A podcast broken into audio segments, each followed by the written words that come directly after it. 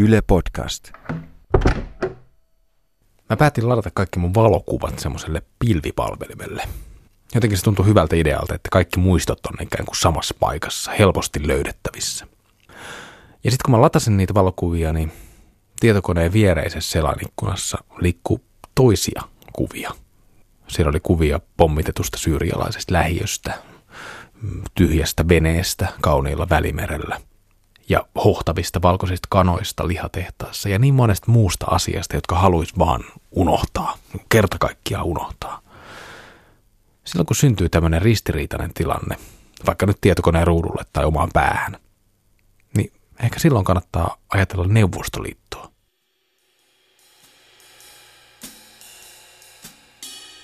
Neuvostoliitto on sen takia, että myös nykyisyys on kaiken aikaa valmiina katoamaan meidän muistista. Vähän samalla tavalla kuin Neuvostoliitto katosi.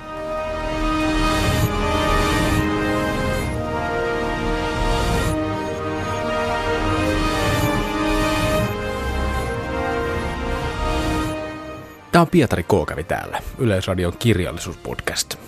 Tänään pohditaan sitä, että minkälainen paikka Neuvostoliitolla oikein on suomalaisessa kollektiivisessa muistissa. Ja mitä se muistikaan nyt oikein loppujen lopuksi merkitsee.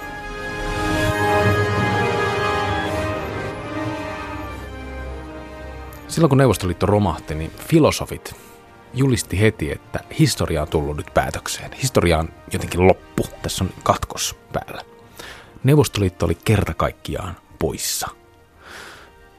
Kun mä latasin niitä valokuvia sinne pilvipalvelimelle, niin mä ajattelin, että voikohan niillekin joskus käydä samalla tavalla kuin Neuvostoliitolle. Että kaikki mun muistot katoais niin kuin tuhkatuuleen.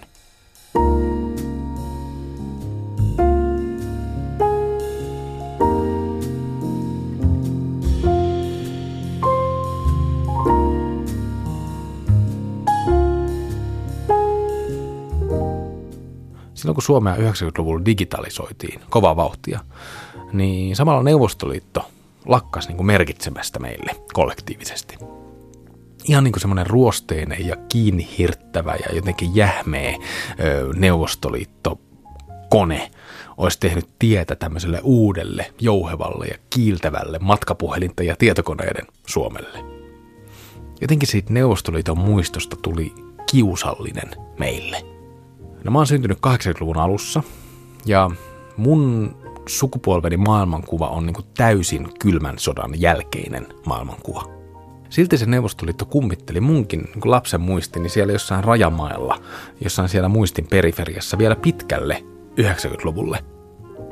Mä muistan, kun mä laitoin virolaista suklaata suuhun ja se sulli tosi nopeasti.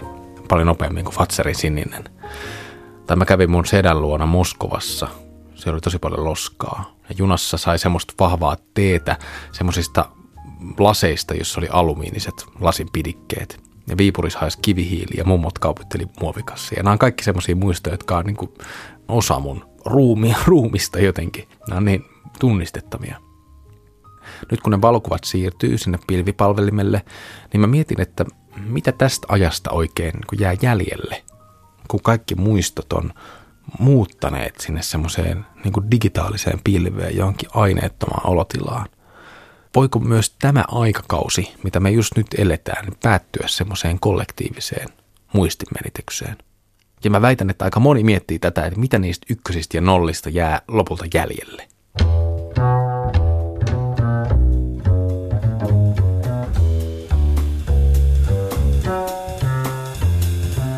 Nyt 2000-luvulla kolme Finlandia palkittua teosta on sijoittunut Neuvostoliittoon. Neuvostoliitto katosi jotenkin niin yhtäkkiä, että, että sen poissaolo tuottaa semmoisia ammottavia aukkoja meidän kollektiiviseen muistiin.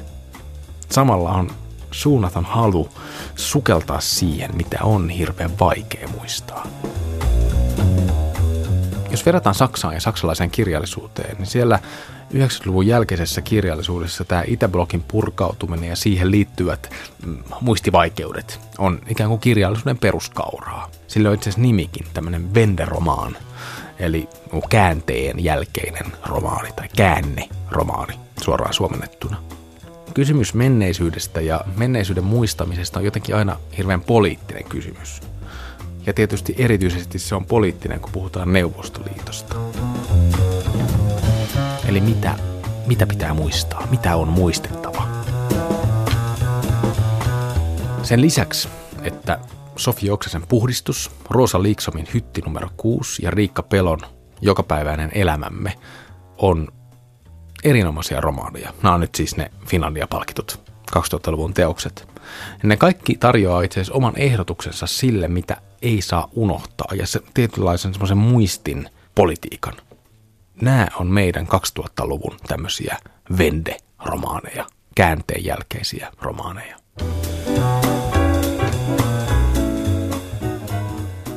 Rosa Liiksomin romaani Hytti numero 6, joka sai siis Finlandia-palkinnon vuonna 2011, julkaistiin silloin, on kertomus junamatkasta läpi Neuvostoliiton.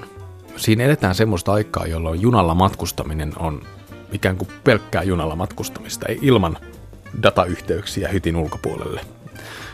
Siinä nuori suomalainen nainen jakaa tämmöisen junan makuhytin hyvin karskin venäläisen miehen kanssa – Siinä romaanissa ei ole kyse pelkästään niin kulttuurien ja sukupuolten yhteen törmäämisestä, vaikka siitäkin sen kertoo, vaan oikeastaan ihan kaiken yhteen törmäämisestä, kun se juna väliin kiitää ja väliin matelee sitä pitkin sitä siperialaista tundraa.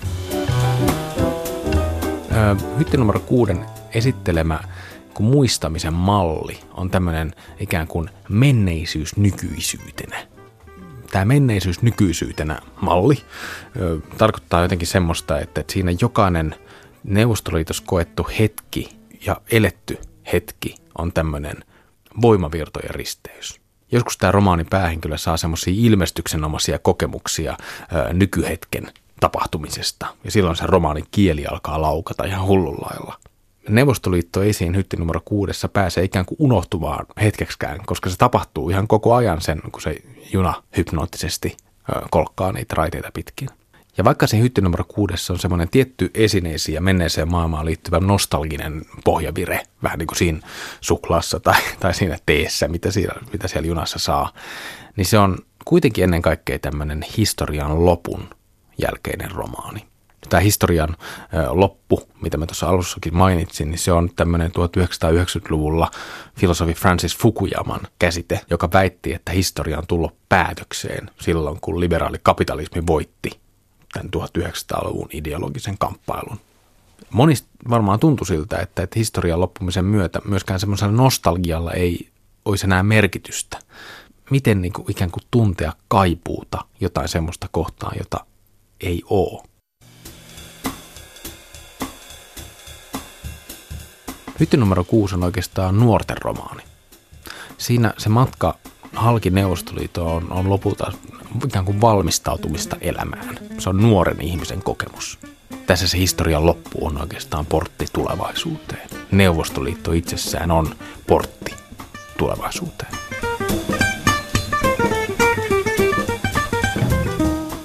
Sofi Oksasen puhdistus voitti Finlandia vuonna 2008. Ja siinä ne ensimmäiset sivut kohdistaa huomionsa mikroskooppiseen yksityiskohtaan, eli kärpäsen silmään. Tämä pieni yksityiskohta toistuu sen romaanin aikana monen kertaan. Usein niin semmoisissa hetkissä, jossa ö, tämä Alide True, eli tämä päähenkilö, joutuu muistamaan jotain semmoista, mitä se ei haluaisi muistaa. Sen, sen joku tukahdutettu muisto pyrkii ikään kuin pintaan. Tämä kärpänen kärpäsen kaikki, kaikki näkevä silmä on ikään kuin jotain, mikä ei suostu unohtumaan.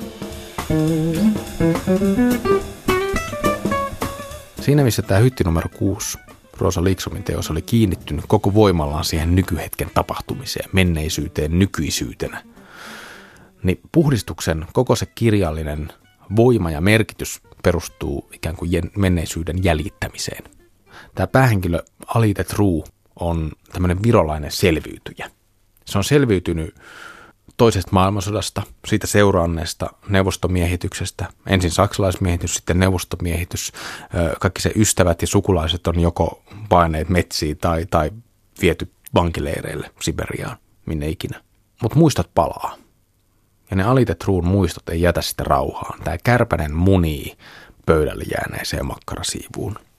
Puhdistuksen muistin politiikka ja poetiikka, ikään kuin runousoppi, pureutuu tukahdutetun muistiin ja väärennetyn historian kerrostumiin. Sofi Oksasen romaanin niin psykohistoria on hyvin tämmöistä henkilökohtaista ja yksityiskohdissa viihtyvää. Sen romanin aikana loput selvii, että Alite on paitsi selviytyjä, myös petturi. Se on pettänyt kaikki läheisensä. Sen siskon tekastu ilmianto palaa ikään kuin kummittelemaan sen siskon tyttären tyttären muodossa, joka, joka tulee, joka löytyy Aliten pihalta. Sofi Oksasen suvereeni kirjallinen taito malttaa kuitenkin jättää semmoisen tuomiovallan historialle. Se ei ota sitä itselleen. Puhdistusromaani tuo ikään kuin esiin sen, että tosiasiat on suhteellisia.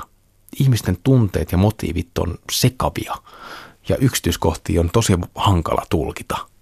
Puhdistuksen nimi viittaa paitsi 1900-luvun kaikkiin näihin etnisiin ja, ja ideologisiin puhdistuksiin, sotilaallisiin puhdistuksiin, mutta myös puhdistautumiseen traumojen tunkkasesta hajusta.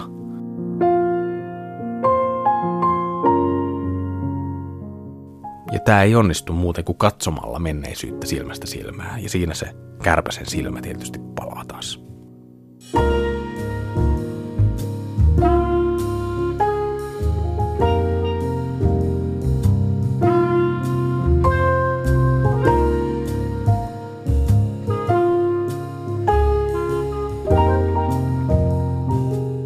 Riikka Pelon romaani Jokapäiväinen elämämme, Finlandia-palkinto vuonna 2013, niin siinä on sellaisia kohtia, jossa muisti pettää. Kerta kaikkiaan pettää. Romaani kertoo runoilija Marina Tsevetajevan ja sen tyttären Ariadna Efronin elämästä. He elää elämäänsä Neuvostoliiton alkuaikoina, välillä maanpaossa Euroopassa ja sitten takaisin paluumuuttajina Neuvostoliitossa. Ja paluu Neuvostoliittoon lopulta erottaa äidin ja tyttären lopullisesti, kun tytär passitetaan vankileirille. Jokapäiväinen elämämme on tämmöistä gulag-kirjallisuutta. Se kertoo tästä kuuluisesta vankileirien saaristosta. Neuvostoliiton vankileirit hajottaa romaanin viimeisillä sivuilla muistin ja muistamisen. Jos ajattelee, että mikä tämän jokapäiväisen elämämme ää, romaanin politiikka on, niin se liittyy johonkin semmoiseen, että historiaa on myös aika mahdotonta muistaa. Tiettyjä asioita on mahdotonta muistaa. Tämä Ariadna Efron – Marina Tsvetajevan tytär ajattelee yhtenä elokuisena iltapäivänä vankileirillä. Tämä tapahtuu vuonna 1941. Se ajattelee, että siinä vaiheessa, kun ihmisellä ei ole enää ketään, kenen kanssa muistella, hän lakkaa olemasta ihminen. Eli kun yhteys toisiin katkaistaan, niin myös muistilta katkeaa siivet. Myös muistaminen lakkaa olemasta. Ja näin tietysti keskitysleirillä tapahtuu.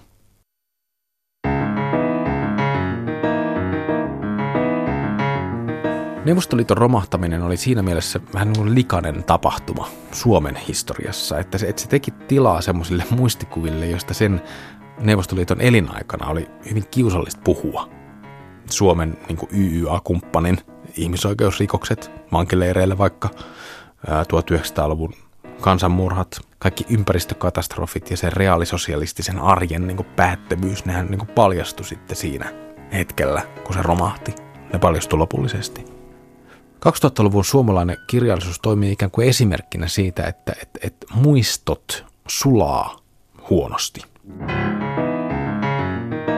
Tällainen verevä ja, ja elinkelpoinen muisto on täynnä jänteitä ja rustoja. Vankileirien saaristo tämä Gulag-järjestelmä on yksi ihmiskunnan kunnianhimoisimpia yrityksiä tuottaa tämmöinen kollektiivinen muistimenitys ja ikään kuin juuria yhteinen muisti väkivalloin omasta maaperästään pois. Tämmöisen masinoidun muistimenetyksen edessä kirjallisuudella saattaa olla voimaa ja kykyä kuitenkin pitää näitä muistoja hengissä. Neuvostoliittoon liittyvä muistimenetyksen kokemus saa ainakin mut itseni varautumaan seuraavaan muistimenetykseen vaikka nämä digitaaliset kuvat ei haalistu, niin 1900-luku on opettanut meille lukemattomilla tavoilla, kuinka herkkätekoisesta aineesta muisti lopulta kuitenkin koostuu. Se on huonosti sulavaa, mutta silti jotenkin herkkää ja haurasta. Okei, tietokone auki, valokuvat esille. Viereisessä selannekunnassa liikkuu kuvia pommitetusta syyrialaisesta lähiöstä, tyhjästä veneestä, kauniilla välimerellä, hohtavan valkoisista kanoista lihatehtaassa ja niin monesta muusta asiasta, jota on pakko ajatella. Kärpänen lentää siihen tietokoneen ruudulle. Ehkä just nyt kannattaa ajatella Neuvostoliittoa, koska sen muisto ei sula kovin helposti.